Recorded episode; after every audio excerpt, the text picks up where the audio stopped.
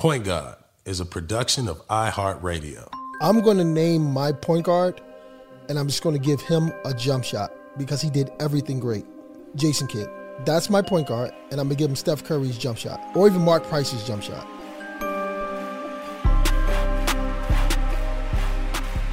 Listen, I've never played point guard in my life until I was a, my rookie year in the NBA. And if that's the, if that ain't the hardest position to get thrown into, you know, especially when you have a Scottie Pippen and a Keem Olajuwon and a Charles Barkley, man, you know, uh, you had to limit your mistakes. I didn't really have to do much, right? I just control what I could control. You know, I was top in assist to turnover ratio. Um, and then when you have those guys like that that are so good, you know, you don't have to play with the ball as much, right? Um, you know, hopefully y'all don't get stripped. Um, and then uh, you know you pass it inside and go to a, a, corner. So that was my rookie year. I made our rookie team doing that. Um, but I, I, credit a lot of that uh, my rookie year preparation of playing a point or just you know being a basketball player. Period. But actually playing the point was to Alvin Williams, who played for Villanova and then he played for Portland and Toronto. So he helped me with a lot of my point guard skills. Um, growing up because Alvin was always a point guard. So he was, you know, the smart point guard to get everybody involved. And I think for me, um, being in my rookie year, I just wanted to be on the floor. So the coach told me, you know, you got to pick up trash, you know, after games, then that's what I had to do. So that was that was my thing. I I, I encourage children, younger kids, uh, whatever the the position is in any sport that controls the game the playmaker, I think you should learn that one first. Because see, when you once you learn that one, I think the the whole perspective perspective of the whole spectrum of the game opens up, right? So when, uh, you know, uh, boxing, of course, you're your own point guard, right? But in, in football, I was a quarterback, right? And then I moved to wide receiver, but then back to quarterback but it shows me, you know, my my O my O line, uh, my back, my backfield, my my receivers, slots, you know, post all my guys. I know exactly. I know my def. I know what the defense is going to do to us. So I'm understanding the game from a bigger perspective than a, a three or a four or a five man, right, or a two, even a two guy, right? They just learn in their positions. So it's for us as point guards to get everybody in their positions because see what the coach usually does is a coach will say, "Yo, listen, cat." Uh, um, listen, we're going to run this play, and then we're going to run this play, then we're going to run this play. So you got to remember three plays. And if you if you score my rookie year, and Rudy Tomjanovich was like this, if you score on that play, run it again, right? Keep running it, and then don't look over here no more. If you don't score, run the next play. So now I got to. It may be four or five plays down down the line. I have to remember the next play and then put everybody in their position. Now I got to figure out. Okay, Akeem likes it over here. This person likes it over there. Uh, they were hot over here. I, like I'm, I'm, I'm becoming a little more strategic of how I, you know, enter the game mentally, right? So, uh, um, can I get Corey Maggette uh, the ball early so he can get us in the bonus early as a team? Because myself, Sam Cassell, and Elton Brand attacks the rim. So if Corey gets us in the bonus early, it kind of we dictate the game. It's like just different things like that. So, you know, um, I advise any younger person to learn the point guard position just for that perspective, right? It's just like, you know, I'm a single dad, so I, you know, I have my own household. So, you know, cooking and the cleaning and the this and the kids and the packing the lunches, and I, I got to do it. You know, and, and, as much as you want, you know, uh, uh, the family, because the mother she does an amazing job as well. But you know, it's it's it's as much as you, you know, you can't de- depend on someone else to do something because then when they're not there, what do I do? Right? It's like, yo, turn the channel for me and then they go and you're like, I don't even know how to work the remote. it's like I need to learn how to do all this myself. So I think that perspective is being the point guard in life, right? And you don't really have to really control it, but just understand it. So when those people are not there, then your your leadership skills starts to kick in. You know, when Steve came in, um, uh, you know, he was phenomenal to me, uh, and to a lot of people. You know, he's super explosive. I mean, he was the only guard uh, that I saw on a nightly basis that would get 10, 12, 15 boards. And this is at a time where Baron and Steve were the shorter guards in the league. And we, at that time in the early 2000s, at that time, the league was predominantly seven footers. So you had the, it was an inside out game. And these guys are going in and attacking the Jermaine O'Neals and the Rasheed Wallaces and the Tim Duncans and the list goes on. Uh, uh, Alonzo Mournings, it didn't matter. Um, and to see Steve every single day regardless of, of Akeem Olajuwon being uh, older or Charles Barkley or Kelvin Cato was younger at the time, practice was even amazing, you know, and he kind of taught me how to attack the rim uh, because I picked up a ball at 13. I wasn't even a basketball player. I was a boxer and football player. So in playing basketball, you know, with guys better than you, um, I think that's what helped me elevate. Watching Steve crash the boards on offense and dunking it over big guys, I'm like, I think I can do that too. So I think that's what helped me with Steve was to use my athleticism uh, to the best of my ability. We had a really good squad as well. I mean, Steve was at the one, I was at two. Jimmy Jackson was at the three, who's amazing, you know, all around player. Um, and then Kelvin Cato and Yao Ming. So we had a we had a really gr- great squad, and we had guys coming off the bench. But you know, just to see that team with Gary Payton, you know, who's one of the best point guards ever, and then you have Kobe Bryant, who's arguably the best shoot guard ever, you know, um, and then you have uh, Rick Fox, who's one of the best role players, and Derek Fisher's coming off the bench, and then Karl Malone, one of the best power forwards. Uh, we played actually played each other nine times that year. Nine times we played each other, and it was five four Lakers. So um, Karl Malone had a great game in that series. I think he had about thirty one game, and that's what kind of put them over that hump uh, because Kobe was shooting a little poorly um, at the time, and I mean, it was so many guys you had to get the ball to, right? Um, and GP did a great job. Derek Fisher did a great job but Then you have Phil Jackson kind of settling everybody, and then of course Kobe and Shaq were the monsters of that team. So.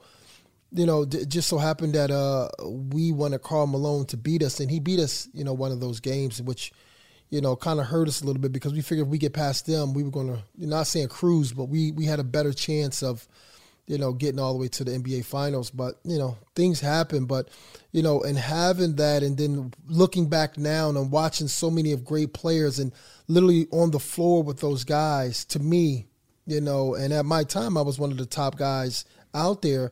But just to look at that and say, wow, you have Kobe, you have Gary, you have Karl, you have Phil on the sideline, you had Tex on the sideline, Tex Winter on the sideline, who's the you know Zen master, basically. Um, uh, Derek Fisher is like so many winners on that side, you know, and you know, uh, you know, Kobe and Shaq and those guys were so blessed to be around so much winning, especially at a younger time in their life, that even when adversity would hit, you had the GPs, the, the Robert Horrys and the Phil Jacksons and the Tex Winters to kind of settle you, you know, and you know it, it's you know I, I, believe in I believe in, in these type of destinies where uh, when I was a rookie, Rodrick Rhodes, there was six guys that were in front of me, and when I was a rookie, Rodrick Rhodes, who I I loved, he was amazing, played for Kentucky, he was an all around player, and he tore his shoulder, and when he tore his shoulder, that gave me a little bit of room to come in and play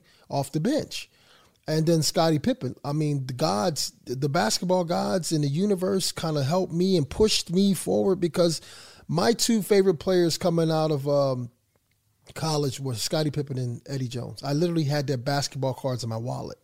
So Eddie Jones was a close friend of mine because he went to Temple. I'm from Philadelphia. And then Scottie Pippen, I didn't know from a can of spray paint. Just so happened that I get drafted to the to the Houston Rockets, and Scottie Pippen gets traded to the Houston Rockets.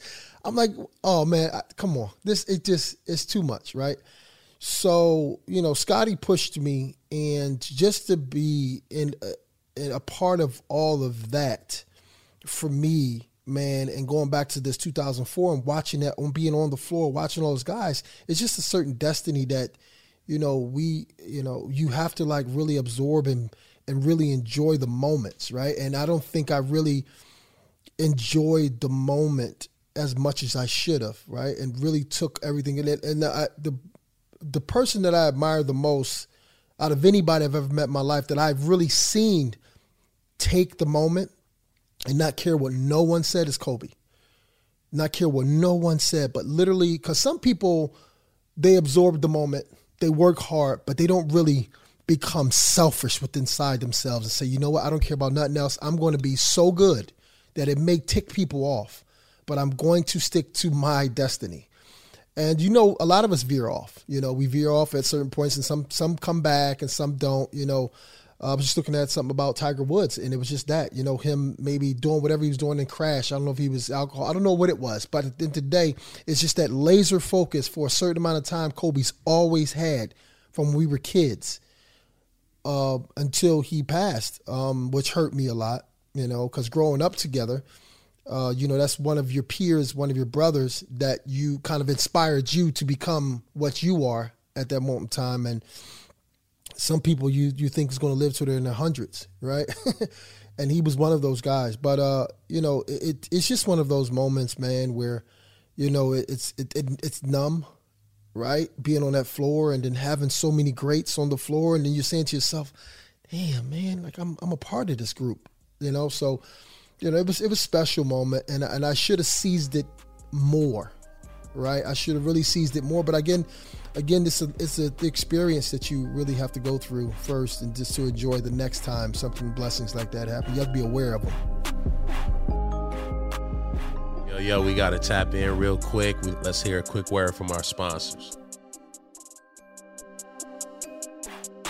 It was it was a point in my life where um, you know, um, I'm a, I'm gonna go back a little bit because you know, I thought Steve Francis and I would retire as Rockets, Houston Rockets, right? Um, I thought we had a great year, uh, the year we were traded. Uh, it's just that we've, you know, we just so happened to be the super team with uh, the Lakers when they had Gary Payton and Kobe and then Rick Fox and, you know, Karl Malone was at the four and Shaquille O'Neal was at the five. And then you had all these guys coming off the bench that were amazing, uh, you know, Derek Fisher and all those guys. So, you know, we lost in a five game series. Um, they they they went on to lose um, to the Detroit Pistons that year.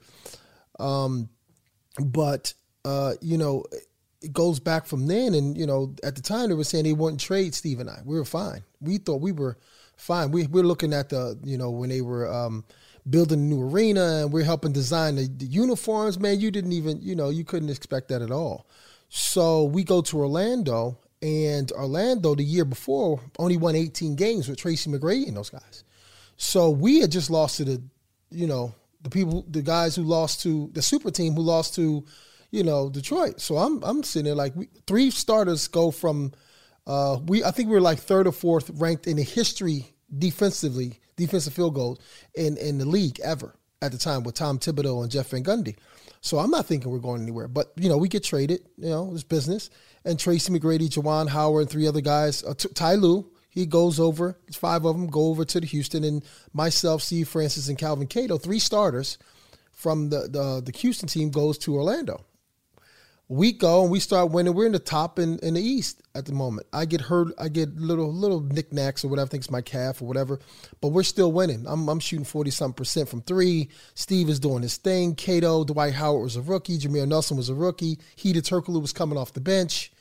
Uh, Grant Hill was uh, at the three. Uh, we had a great squad, and then um, it took a turn. It took a turn because you know Johnny Johnny Davis was our coach, uh, and we were winning. And he came up to us, Steve and I, and he said uh, something that we're not used to. He said, "I think you're gonna have to start sharing time with the rookies." So we were like, "Wait, what? We're in our fifth, sixth year. What are you talking about? This is prime." Like we can get this team popping. What are you talking about? So I, I didn't like that, and it was my contract year. You know, and I'm shooting 40 something, 44 from three. I'm listen, we're not gonna do this one, buddy. they gonna have to wait like everybody else. And Jameer was my young boy from Philadelphia. You know, he from Chester. And then, you know, you had DeShawn Stevenson. You had Keith Bogans. We had a, a strong young team. And, uh, you know, I asked for the trade. And, you know, uh, the GM at the time, he, you know, was my guy. He, he tells me, he says, listen, where do you want to go? So I'm like, you know what? Um, what are my choices? You know, he gave me a couple of choices. He said Sacramento. I said, yo, yeah, I like Sacramento. Those guys pass the ball. They play well. They're winners. I'm gonna go over there. So we were going to Boston, um, and they told me not to suit up. And at literally uh, right before I went out on the floor, and I knew it was a trade now. Um, so I go, I get traded, and I go to uh, you know, I'll get, I get to Sacramento myself for Doug Christie. Doug Christie went over to Orlando. I go to Sacramento.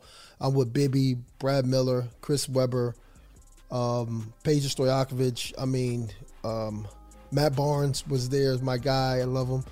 Um, uh, um, Kevin Martin, was there. It was, it was a nice group, nice group. We uh we did pretty well. We lost to Seattle in the playoffs with Ray and uh, Rashard Lewis, but um you know we had a nice group. We had a nice group of guys. Mike Bibby, I got one year with Mike, and uh, Mike was uh, his IQ is super high. Um, you know, he wasn't as athletic as uh, Steve Francis. You know, not too many point guards was like that. It's just it was Baron Davis and Steve Francis um, in my era that were the most explosive uh, point guards. And um, for Mike uh, and myself, uh, Mike was uh, you know a fundamental expert. You know, bounce passes, uh, you know, chest passes, shoot the ball the right way. Um, you know, get off the ball kind of thing. Um, and when I went to Sacramento, uh, the whole team had such a high IQ, and Mike leading us. And when you have a, a Chris Webber and you have a Brad Miller, they were point guards as well. So it was easy to score uh, with that type of team.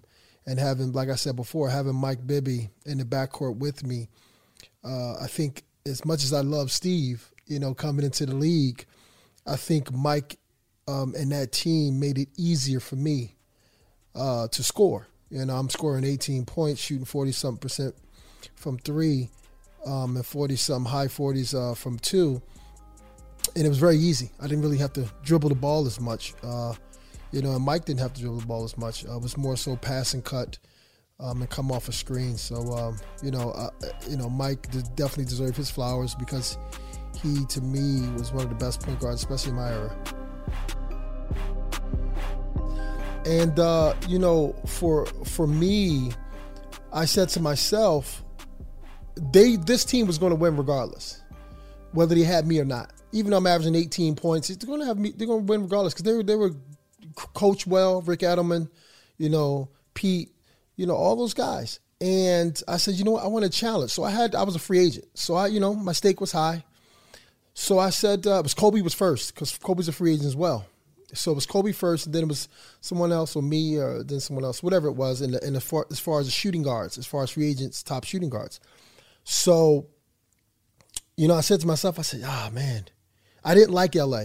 Did not like LA. I'm from the East Coast, all that fake stuff, blah blah blah, whatever. And then I get to LA, and it wasn't so much about LA. It, that you know me growing mentally uh, and maturity wise, it was more so the people that come to LA that's acting like there's something different. LA was amazing. The people from LA, the outdoor scene, the activities, the whole thing was just beautiful. I'm like, wow. I said, you know what? I'm, I was in Spain, and um, I said, you know what? I'm, I'm gonna try LA. I'm gonna try. Then I called Sam Cassell and I asked Sam, I said, yo, what's up? I think you should come with me, man, and we can we can really turn this this this organization around. And at first, Sam was a little more. He was a little reluctant and then he said, uh, yeah, cat, let's do it. So we go to LA. And, um, you know, I knew the history, you know, 14 plus years, no playoffs, they're always losing, blah, blah, blah, the whole thing. And I said to myself, it was more so a challenge for myself. It's like, can I help lead a team? Houston Rockets, you make the playoffs. Sacramento, you make the playoffs, right? Um, and that's why I was a little, you know, butthurt about the Orlando because they they lost, they only won 18 games the year before. So for me, I'm like, that would have been great to go there and help those guys, you know, uplift those guys and things like that. And that didn't happen. So I, I took it as more of a challenge going to the Los Angeles Clippers um, and um, getting them to the playoffs. And, you know, just seeing the faces of uh, Kadeem Hardison and Billy Crystal and, you know, Freddie Muniz and all those guys that were loyal fans for so many years. And once we clinch and we make it, I mean, the city, the stadium, everything was just amazingly beautiful. Uh, Sam was a yeller, but it, it, meant he he he meant it in a very um, uplifting way, right? And uh, if you didn't have tough skin, it was kind of hard. But again, Sam would kind of get you out of the the holes that you were in mentally, right? Because he would attack, and then he would slow your brain down a little bit, or he may give you the ball in an easy spot, just different things like that. But I met Sam my rookie year in Houston, and and another um, underrated point guard that I love to death was Nick Van Exel, and him and Sam were Titus vice grips. Okay, so we they took me in. I was their guy, and they would teach me certain things along with Alvin Williams, just how to like attack the game, how to play hard, how to do those different things. And You know, for me, um, uh, I think it was my uh, 2004, 2005, my fifth or sixth year is when I went to the Clippers, and I was sitting there like, you know what?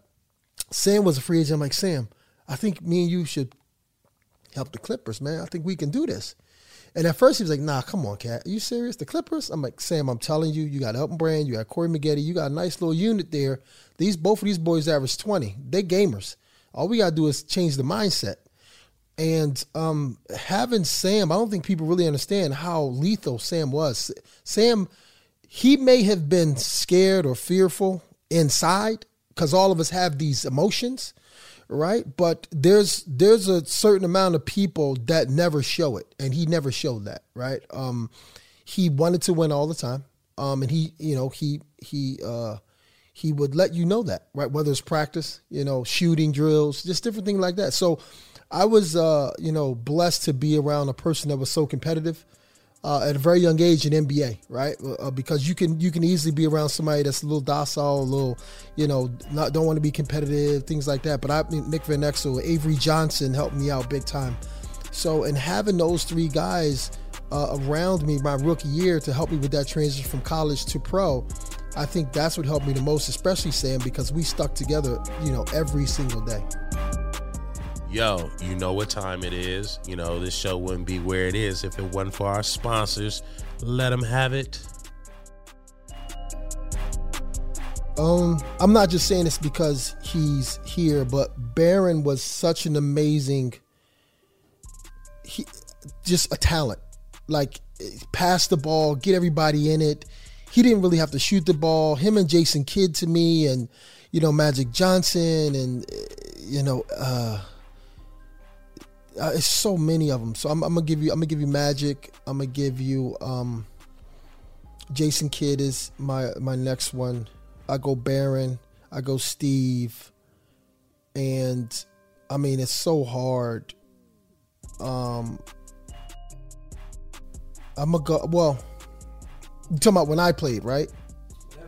Okay, whenever. Well, Magic wasn't when I played, but everybody else was.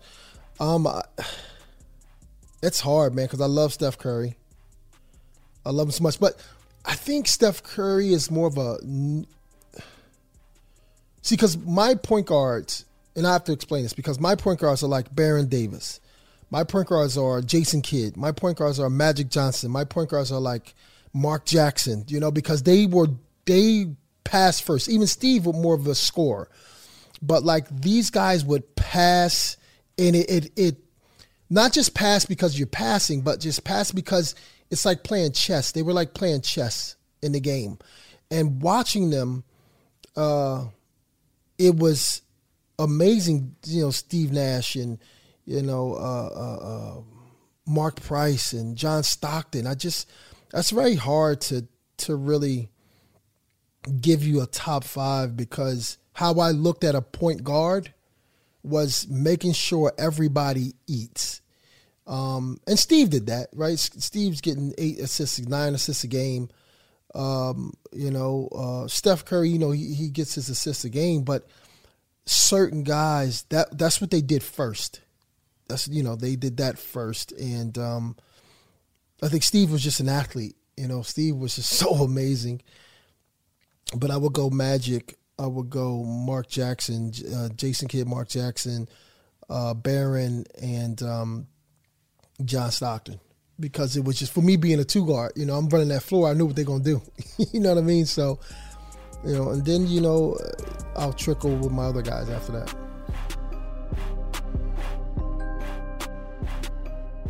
Okay, so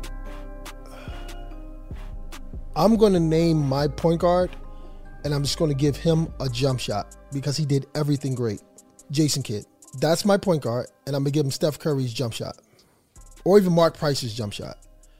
But he everything Jason Kidd to me, he was six four. He was you know strong. He played D. He got everyone involved. Jason Kidd can win a game on ten points, eight points, and everybody's eating. Like it, he was fast, right? His anticipation skills were off the charts. His his basketball IQ was no other. You, I mean, you don't have to be six eight or six nine. You don't have to. I mean, that doesn't. What is that? You know what I mean? Like he just six four. super smart. He was winning since he was in high school, grade school. I mean, rarely did we lose. And, you know, with just Stephen Curry shot, you know what I mean? Like, just for me, that's the perfect kind of guard, point guard. Well, I think there's a few different things um, that we have to really understand as, as mentors. First is be vulnerable when you explained when you explain to younger guys how to become the best version of themselves. And when I say be vulnerable, let them know you were scared. Let them know that, you know, the night before this, you did that. You know, you have to be very specific, right? It's, it's got to be, it's got to be humbling. Um, and then now when I when I go into that that perspective or that explanation of what you need to do, um, first you need to understand yourself and your limitations. Then you have to understand your boundaries, right? Because I think to be successful, um, the most important thing is your boundaries, right? Whether it's your mother, your father, your girlfriend, your friends, this, that, your boundaries, you have to be strict with yourself. And that's what Kobe did. You know, he get into argument with mom and dad, right? he get an argument with this person, that because he understood his boundary. You know, he he had boundaries. And I think that's the first thing that you have to understand is uh, being strict with yourself, um, understanding that it's okay to feel anxiety, to feel fear, to feel pain, to feel scared. And once you really start to embrace that and understand those uncomfortable feelings, then you start to introduce them individually within oneself and say, okay, listen, I know how this feels with five minutes left in the game. Okay, this is what I'm going to do. I'm going to breathe. I'm going. The rim ain't changing. The ball ain't changing. It's just your mindset's changing. So how do I control that? So if we can start at a very young age learning how to control those things, I think that will help you get to that next level faster, right? To that next chapter faster, right? To finish this whatever series of books that you will have in your life. And um and listen to yourself, listen to your body. A lot of people second guess, you know, God in the universe gives you these different types of cheat sheets and clues. You know, you can watch Baron Davis, you can watch Cena Mobley, Kobe Bryant, you can watch the inspirational quotes that they've said and things like that. So study it. If you want to become something, you have to be it. You have to be around it, right? I'm a behavioral analysis. I have to say, okay, you know what? To to understand a serial killer, I have to go within inside that serial killer's mind. I have to study that person. To understand a basketball player, a doctor, a lawyer, whatever it is, I have to be around it every day. It's a 10,000 hour Malcolm Gladwell theory, right? You just can't just, oh, wow, I watched a couple of highlights or I did this and I didn't go to any games. It doesn't have to be your game. It could be a, an opponent's game. It could be a friend's game. You will still learn something from it. So I say that to all the younger guys. If if you're not studying the game, and the game starts with inside oneself, then you're going to lack, and you're going to miss all the the possibilities that the universe is gifting you. So, uh, going back to everything, the sacrifice is understanding your boundary. So you have to sacrifice. No, my girl. No, my dad. No, my mom. No, my friends. I'm going to study, and I'm going out to do play ball. My boundaries. But if you let everybody in your boundary, you're gonna miss studying. You're gonna miss hooping. Oh, your mom, dad. But you have to understand those things. And once you start to understand those things, which are uncomfortable, and I say this all the time when I'm speaking to kids or grown-ups or whatever it is, at a very young age, get to the answer fast. What does that mean? That means whatever the uncomfortable feeling is, get to it faster so you can understand how you are when it does happen quicker. So when it is uncomfortable in life, you yourself, because you've done it so much, you are comfortable now in uncomfortable situations. Because LeBron James and Stephen Curry and all these guys, Steph got a tech the other day. The ref should have called it. He was mad as heck at the ref. Oh, he was so frustrated. And instead of him, after he got the tech, instead, you know he did? Scored 11 straight. Because he's understands the game so much, he's been around it, that in uncomfortable positions, he was comfortable and that's what you have to be. You have to put yourself, calm your calm your body, calm your mind, and put yourself back into that Zen state where you're saying to yourself, okay, this is that uncomfortable moment. Do I sabotage it? Do I cry wolf? Do I become a martyr? Or do I prevail? So that's that's what it is, man. Put yourself in those uncomfortable, uncomfortable positions, so so in turn later in life you become comfortable, and you start that at a very young age by boundaries.